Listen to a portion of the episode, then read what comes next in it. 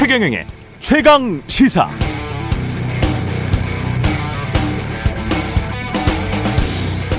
네, 2년도 안 지났는데요. 2020년 11월 이인용 이인영 당시 통일부 장관이 북한에 백신을 나눠주자 부족할 때 나눠주는 것이 진정 나눠주는 것이다 이랬는데 당시 야당이 그랬습니다. 한국 장관이 아니다. 2021년 6월에도 문재인 당시 대통령이 북한이 동의하면 백신을 지원하겠다고 했지만 이후로는 반대가 찬성보다 높다. 특히 국민의힘 지지층이 압도적으로 반대한다고 보도됐었습니다. 추경에 대한 논란도 마찬가지였습니다. 세금 펑펑이다. 선고용이다. 지난 몇 년 동안 신문 지면을 도배하다시피 한 단어들 기억나시죠? 세금 펑펑. 재정 수지에 대해서는 또 어땠습니까? 국가가 한국이 부도난다, 망한다, 베네수엘라 남미꼴 난다 주장하고 받아쓰고 그랬습니다. 그러면서 한국은 결코 그 정도는 아니다. 지금은 더 쓰는 게 좋다는 뉘앙스만 나와도 오용 교수, 오용 언론이 됐습니다. 정치인들 말 바꾸는 건 그렇다고 쳐요. 언론은 그래도 객관적으로 상황을 판단해서 보편적 가치를 위한 일정한 기준을 견지해야 한다고 봅니다. 전 세계적으로 비교해 보면 답이 그냥 나오는 것들, 백신 보급률, GDP 대비 재정 적자 비율도 그렇고요. 한국 자영업의 상황, 한반도 평화를 위한 방향도 그렇습니다. 그런 보편적 기준, 상식이 아니고 대통령이 문재인이냐, 윤석열이냐가 기준이 됐었던 건 아닌가. 그런 생각이 들 때가 요즘 자주 있습니다. 그때도 지금도 변치 않는 기준이 있어야겠죠. 그런 걸 사람들은 상식, 공정이라고 부릅니다. 네, 안녕하십니까. 5월 16일 세상에 이익이 되는 방송 최경련의 최강시사 출발합니다. 저는 KBS 최경령 기자고요. 최경령의 최강 시사 유튜브에 검색하시면 실시간 방송 보실 수 있습니다. 문자 참여는 짧은 문자 50원, 긴 문자 100원이 드는 샵 9730 유튜브 무료 콩 어플 많은 이용 부탁드리고요. 오늘 인터뷰 국민의힘 권성동 원내대표 만나보고요. 그리고 장기화되고 있는 러시아 우크라이나 사태 파장 관련해서 노르웨이 오슬로 대학교의 박노자 교수도 연결하겠습니다.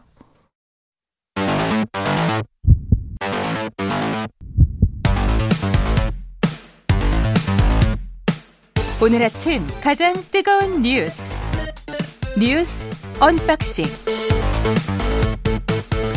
네, 뉴스 언박싱 시작하겠습니다. 김민아 평론가 민동기 기자 나와 있습니다. 안녕하십니까? 안녕하십니까? 예. 북한이 뭐 코로나 확 진자 확진자라는 말을 안 쓰죠. 이게 발열자라고 하죠. 북한은. 그러니까 발열자라고 하는데요. 예. 이게 이제 PCR 검사를 위한 물자가 부족해서 어. 정확한 규모를 북한이 파악하지 못하기 때문에 아마 신규 발열자라는 표현을 쓰는 것 같은데 열나는 사람만 지금 체크하고 있다는 거 아니에요? 그렇습니다. 예. 이게 지난 10일 1만 8천 명 정도 됐거든요. 음. 근데 사흘 만에 30만 명이 육박할 정도로 지금 상황이 굉장히 안 좋은 것 같습니다. 아, 그리고 환자들이 제대로 지금 치료를 못 받아가지고요. 사망하는 경우도 좀 늘고 있는데 북한은 지난 12일부터 전국의 시도군을 지역별로 완전히 봉쇄한 그런 상황인데 워낙 의료 인프라가 열악하기 때문에 에, 생각보다 더 심각한 상황일 수도 있고요. 그래서 정부가 조만간 남북 간 방역 협력을 논의할 실무 접촉을 가질 것을 북한에 제의할 것으로 일단 알려지고는 있습니다. 통일부가 오늘 권영세 장관 취임 즉시 추진하겠다는 그런 방침인데 일단 이런 전통문을 북한에 보내는 방식으로 이제 제안을 할 것으로 보입니다. 관건은 북한이 정부의 방역 지원을 수용할 것인가 이거 아니겠습니까? 그러면 지난번에도 수용을 안 했으니까요. 그러니까 이번에도 여전히 예. 불투명하다 이런 전망이 나오고 있습니다. 음. 그러니까 지금 이제 말씀하신 대로 오미크론 변이는 우리는 그 치명률이 뭐 0.13% 정도 그래서 상당히 낮은 상황이지만 그렇죠. 그건 우리가 백신도 맞고 그렇습니다. 여러모로 그동안 대비를 해왔기 때문에 가능한 거고 지금 북한은 공식적으로 백신 맞은 사람이 한 명도 없기 때문에 그렇죠. 그렇죠. 어, 이 상황이 굉장히 심각하게 계속 이어질 수가 있다라는 걱정을 할 수밖에 없는 거죠. 백신도 그리고 시간을 두고 우리가 세 차례 맞은 맞은 맞은 거잖아요. 네. 그렇습니다. 그렇게 하면은 이제 중증화율이 굉장히 낮아졌다는 건데 한 차례도 맞은 사람들이 없으면 그렇죠. 거기다가 의료 인프라가 예. 우리하고는 또 다른 것이고 그렇죠. 상당히 어려운 환경일 수밖에 없어서 어, 어쨌든 도와주는 건 필요해 보이는데 지금 말씀하신 대로 어, 우리 정보 당국도 그렇고, 음. 어, 북한이 우리 제의를 이제 수용하지 않을 가능성이 높다라고 판단을 하는 것 같습니다. 왜냐하면, 어, 뭐, 이 자기들 방식으로 뭐 이걸 이겨내겠다 뭐 이런 것도 있겠지만, 예. 중국에 지금 지원을 요청한 상황이거든요. 그리고 그렇죠. 중국도 여기에 대해서 지원 의사를 지금 밝힌 상황이기 때문에 아무래도 중국의 지원을 배경으로 해서 상황을 좀 극복해 보려고 1차적으로 시도하지 않겠느냐라는 전망인데 근데 앞서 말씀드린 것처럼 그걸로 지금 감당 가능한 거냐 이게 이제 의문인 거예요. 음. 어, 중국의 지원을 그렇게 받는 방식으로 감당 가능한 게 아니고 중국도 예를 들면은 지금 백신이나 이런 문제에 대해서 뭐 충분한 어떤 여력을 갖고 있는 것도 아닐 수 있기 때문에 중국산 백신이나 이런 것도 북한이 안 받거든요 지금 안 받는다고 얘기하는 거거든요. 예. 그동안에 이제 지원 의사에 대해서 과거에 아스트라제네카하고 중국산 백신을 안 받은 거잖아요. 이 음. 북한이. 그럼 결국에 이제 mRNA 백신이나 이런 것이 이제 좀 지원이 되면은 좋은데 그것도 예를 들면 그냥 되는 게 아니라 콜드 체인이라든지 이런 유통 체계가 있어야 이제. 가능한 부분이 있어서 예. 여러모로 어려운데 어쨌든 그렇게 되면은 당장은 뭐 지원을 안 받더라도 우리가 충분히 이렇게 이 제안이나 이런 어, 국제적인 협력이나 이런 것들을 만들 수 있는 기반을 우리가 좀 조성을 해 놓으면 정말 북한이 어려울 때는 지원 가능해지는 어떤 그런 상황도 있을 수가 있으니까 최선을 다해서 지원을 하기 위한 방법을 계속해서 마련하는 게 중요한 것 같습니다. 참 이런 거 보면 공산당 일당 독재 국가에서 뭐 정신무장을 하고 뭐 이거를 뭐 전염병을 이겨낼 수 있다. 정신을 바짝 차리고 우리가 좀 더 뭐 어, 잘 단합을 하면 뭐가 된다는 식으로 자꾸 이렇게 선전을 하고 그걸 또 국민들이 북한 국민들은 또 믿고 있고 그러는 거지 않습니까? 그렇죠. 어떻게 보면 좀 안타깝습니다. 그러니까 여기에 예. 대해서 그동안 계속 북한은 북한 당국이 굉장히 뭐 유능하고 굉장히 음. 모든 일을 해결할 수 있는 것처럼 선전을 해왔는데 음. 그렇게 보일 수 있게 하는 여러 가지 뭐 또 이 조치들을 취해왔는데 이 코로나19에 대해서는 그렇게 할 수가 없는 거죠. 실제로 이제 그렇습니다. 주민들이 이렇게 좀 이 피해를 이제 받고 있는 거고 더군다나 음. 이렇게 된 이유 중에 하나로 이제 이 국제사회가 이제 지목할 수 있는 게 대규모 정치 행사나 이런 것들을 추진한 직후에 이제 지금 어, 그렇죠. 김정은 위원장이 이런 상황이라는 걸 인정한 상황이기 때문에 음. 이게 아마도 북한 내 여론이나 이런 것들에 미치는 지금 영향이 있을 거예요. 그렇죠. 그러니까 더더욱 이제 이것을 공식화하고 빨리 이것을 뭐 어, 해결하지 않으면 안 되겠다라는 의지를 나름대로 보이려고 하는 건데 음. 그래서 어 이것과 관련해서는 예를 들면은 당장 뭐이 어, 우리가 이제 지원한다든지 이런 음. 것들은 또 어, 자존심 때문에라도 안 받을 수 있다 이런 전망도 있지만 그렇지만 결국 이제 국제기구가 예를 들면 COVAX Facility라든가 이런 걸 통해서라도 이제 지원받을 수 있도록 하는 것 또한 우리가 할 수 있는 역할이기 때문에 음. 그러한 거에 집중해서라도 이런 부분을 빨리 지원할 수 있도록 하는 길을 열어야 된다고 생각합니다. 당장 백신도 백신인데요. 조선중앙통신 보도 내용 음, 화면 같은 게 나오잖아요. 예. 마스크가 제대로 지금 보급이 되고 있는가에 대한 의문도 듭니다. 그러니까 북 한 그 김정은 위원장도 일회용 덴탈 마스크 쓰고 있더라고요. 그렇습니다. 그러니까 우리식의 예. KF94 마스크가 아닌 것 같더라고요. 없- 보니까. 없는 것 같아요. 그러니까 그런 부분에 예. 대해서도 상당히 좀 우려가 되는 측면이 있더라고요. 근데 이게 지금 저는 자꾸 좀 뭐랄까요? 이거는 뭐 체제 비교 같아서 뭐 그렇긴 합니다만은 그럼에도 불구하고 지금 중국이 대응하는 방식 제로 코로나 정책 그것도 이제 가을에 있는 시진핑 국가주석의 3년임을 대비해서 그래서 제로 코로나 정책을 국민들이 아무리 힘들어도 그냥 밀고 나가는 거잖아요, 사실상.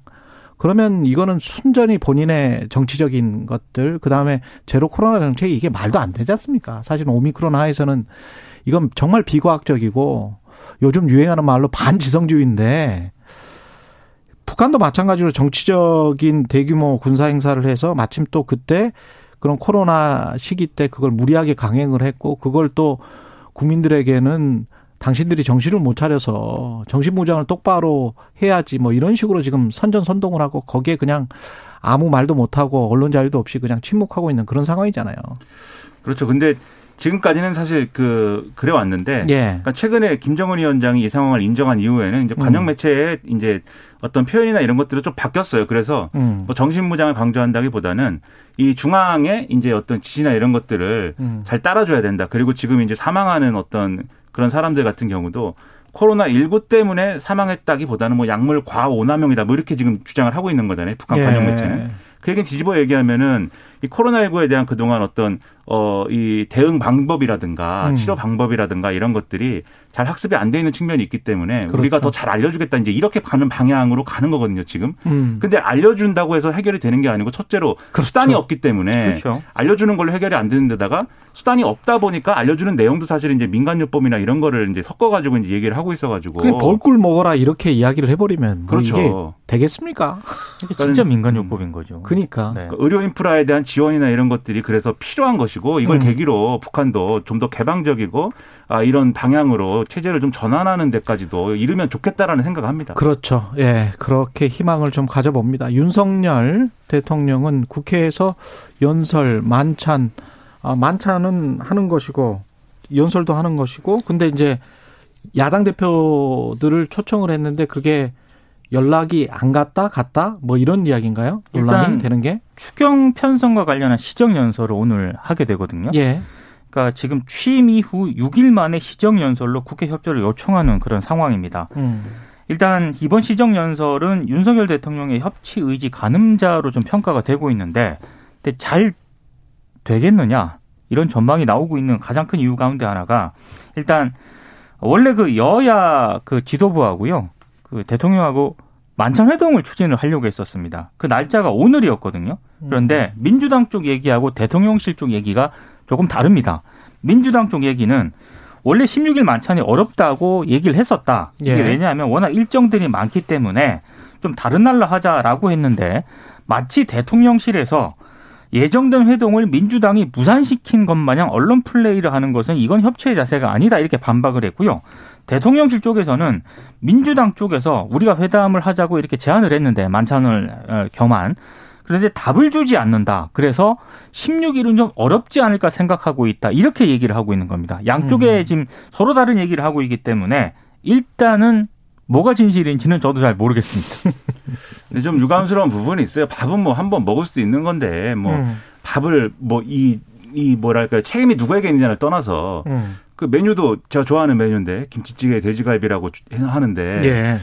아침부터 배고픈데 예. 네, 그런 단어들이 나오니까 배가 막 고파지는데 어, 그런 걸 이제 좀 소탈하게 먹는 모습도 정치권이 연출할 수 있으면 그것도 국민들에게 뭐 좋은 모습 될 수 있을 거라는 생각도 드는데 어쨌든 간에 이런 뭐 밥도 뭐 같이 못 먹는 상황이 된 거에 대해서는 음. 상당히 좀 어, 유감입니다 저도. 근데 이제 민주당은 어쨌든 지금 국면에서 음. 어, 밥을 같이 먹는 이런 일정을 잡기가 어렵다라는 게 뭐 시간이 안 된다라든지 뭐 이런 거라기보다는 음. 맥락이 있는 거죠. 그래서 지금 뭐 한덕수 총리 후보자 인준 문제도 그렇고 그다음에 아무래도 예, 윤석열 대통령이 이제 한동훈 법무부 후보자 임명 강행까지 쭉 이제 갈 것으로 보이는데 조만간 아, 이렇게 갈 걸로 보이는데 그 중간에 이제 밥을 먹고 하고 뭐 하는 게 적절치 않다. 정치적으로 적절치 않다라는 판단을 하고 있는 거고 먼저 일을 처리해야 된다. 그렇죠. 예. 그래서 이 밥을 먹는다고 하면은 그거는 총리 인준안까지 처리하고 나서 먹자라는 게 이제 민주당 얘기인 것 같고 음. 그리고 이 부분에 있어서는 이제 윤석열 대통령은 그게 이제 처리하고 나서 먹는 게 문제가 아니고 그 처리하기 전에 여러 가지 꼬인 문제들이 있잖아요. 인사 문제도 있고 뭐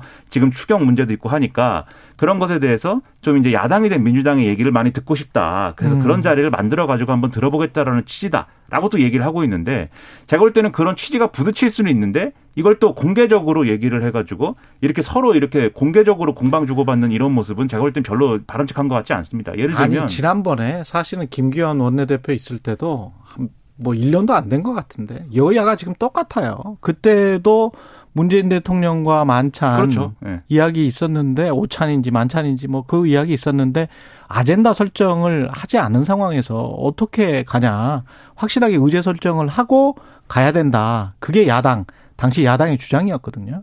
근데 지금은 더 이제 좀 상황이 좀 안 좋은 게요. 음. 일단 한덕수 국무총리 후보자 인준 처리 문제가 민주당이 정확하게 일단 정리가 안 된 상황이고 그리고 지금 언론 보도를 보면 한동훈 법무부 장관 후보자가 빠르면 내일 이제 임명을 강행한다는 그런 보도가 있거든요. 예. 근데 만약에 오늘 밥을 먹었는데 이런 일련의 사건들이 벌어졌으면 상황이 좀 이상하게 되지 않습니까? 예. 그러니까 아마 이런 부분을 우려했던 것 같고 대통령실 쪽에서는 어떻게든 오늘 뭐 인준 뭐 저기 그 추경과 관련된 시정 연설도 있고 하니까 끝나고 네. 나서 밥을 먹으면은 또 괜찮찬 그림이 좀 자, 괜찮지 분위기가 않습니까? 좀 괜찮아지면서 예, 막 그런 예. 거를 의도했던 것 같은데 양, 김치찌개가 또 맛있으면 그렇죠. 또 분위기가 좋아지죠. 양쪽의 예. 이해관계가 서로 다르다고 봐야겠죠. 결론적으로 그래서 밥을 비공개로 먹었으면 좋겠어요. 아, 비공개로 그래요? 일정을 알리지 말고 그렇게 해서 밥을 먹으면 되지. 네. 이거를 밥을 왜 안 먹니 이래가 공개적으로 이렇게 서로 아. 뭐 이렇게 싸우는 게 좋은 일인가 저는 잘 사실 뭐밥 먹는 모르겠습니다. 거는 굉장히 기쁜 일인데 말이죠. 예. 네. 배고프게 말이에요.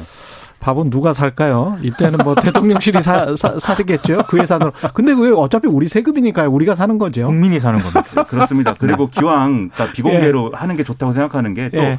공개적으로 이제 돼지갈비하고 김치찌개를 어디서 먹느냐. 예. 지금 언론 보도를 보면은 아, 유명한 김치찌개집. 서울의 삼대 김치찌개집 뭐 마포 이렇게. 지역에서 아, 그거는 뭐 제가 아는 지역일 것 같아요. 근데 제가 볼 예. 때는 식당. 김치찌개보다는 돼지갈비에 포인트가 맞춰져 있는 것 같기도 하고 아, 그래요? 아무튼 그 집에 가서 먹는다고 하는 그건 근데 공개 일정이지 않습니까 결국 예.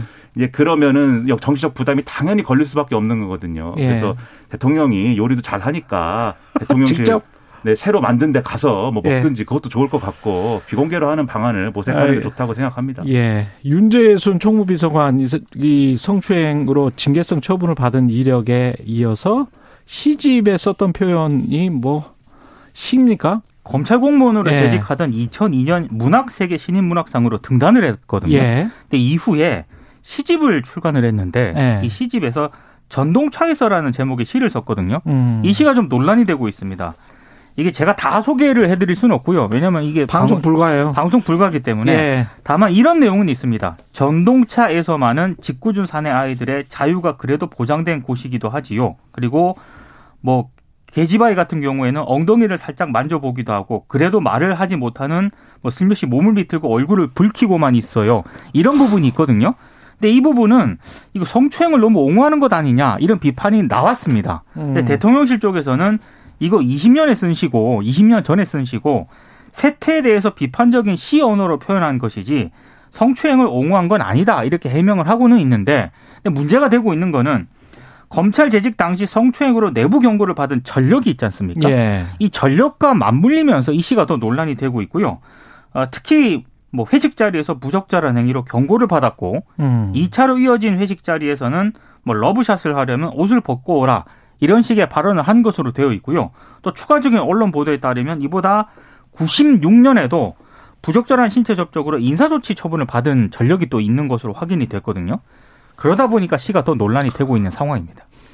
그러니까 지금 말씀하신 인사조치 된 거에 대해서 그러니까 이게 대응 저는 이런 사안도 사안이지만 대응이 어, 국민의 눈높이 안 맞다고 생각을 하는데 그렇죠. 어, 이런 인사 조치가 있었던 거에 대해서 경고 처분 받은 거지 않습니까? 그렇습니다. 감찰에서 네. 경고 처분 받은 거에 대해서 대통령실이 이제 언론에 설명하기로 그 경고라는 거는 수- 이 수위가 대단히 낮은 그런 처분이었기 때문에 그게 실제로 문제가 된다고 보지 않는다 이렇게 밝힌 것이고요. 음. 그리고 오늘 한국일보 보도를 보니까 그런데 이런 시에 나오는 무슨 뭐 표현이라든가 또는 두 차례 이제 뭐 이런 경고라든가 이런 것뿐만이 아니고 이 윤재선 비서관이라는 분은 검찰 내에서는 별명이 음담패설이었다. 아, 실제로 그런 얘기가 아. 있다고 한국일보가 보도를 했습니다. 그래요? 네. 네, 별명 자체가 그렇죠. 별명이 음. 음담패설이고 어 그리고 뭐 사급자에게 폭언을 하고 그리고 이런 왜곡된 성인식을 계속 여러 차례 드러내서 검찰 내부에서 아니 저렇게 저런 사람이 어떻게 징계를 피하고 이렇게 요직에 계속 기용될 수 있느냐라는 얘기가 계속 나왔고 지금도 뭐 제보가 잇따르고 있다 뭐 이런 얘기 나온다라고 보도를 했어요. 예. 그러면은 이게 어 여러모로 이 부분과 관련돼서 논란이 계속 있던 인물인데 결국은 윤석열 대통령하고 이제 뭐 좀 신뢰를 얻은 좀 총애를 받는 인물이기 때문에 계속 이렇게 승진하고 지금 대통령실까지 간 거 아니냐 이런 뒷말, 뒷말이 나올 수밖에 없는 거여서 이 부분은 이제 여론이나 이런 것에 악영향을 미치는 정도가 크지 않습니까? 예. 근데 또 연합뉴스 보도를 보면 이렇게 나와 있습니다. 국민의힘 지도부 일각에서 여러 경로로 이런 부정적 평가를 전하면서 우회적으로 경질을 건의했는데 음. 윤석열 대통령이 사람을 그렇게 쓰는 게 아니다라면서 일축한 것으로 알려졌다 이렇게 보도가 나오거든요. 그러니까 이게 사실인지 뭐 체크해봐야 되겠지만 그렇다고 하면 이게 이제 식구 감싸기라는 논란으로 또 번져요. 그러면 지난번에 이시원 검사가 공직기강 비서관도 마찬가지고 네. 여기도 마찬가지고 그다음에 종교 다문화 비서관 본인이 자진 사퇴했지 경질을 한 건 아니거든요. 그러면 대통령이 직접 물론 자진 사퇴가 그게 그거 아니냐라고 할 수도 있겠지만 대통령이 직접 경질을 하는 거하고는 좀 다르죠. 그 분명한 예. 것은 윤석열 정부 출범 이후에 검찰에서 음. 검사 출신들이 너무 많이 지금 기용이 되고 있다는 것. 이거는 분명한 사실입니다. 그리고 이 총무비서관이라는 자리는 옛날 이 지금 제가 볼 땐 바람직한 표현은 아닌데 음. 옛날 언론 표현으로 하면 집사 역할을 하는 맞아요. 것이다라는 예. 건데 정말 최측근 중에 최측근을 써야 되는 자리다라고 알려져 있는데 음. 그럴수록 사실은 엄정해야 되거든요 대통령은 예. 이 점을 잘 이제 좀 들어주셨으면 합니다. 예, 뉴스 언박싱 민동기 기자, 김민아 시사평론가였습니다. 고맙습니다. 고맙습니다. KBS 일라디오 최경영의 최강시사 듣고 계신 지금 시각 7시 40분입니다.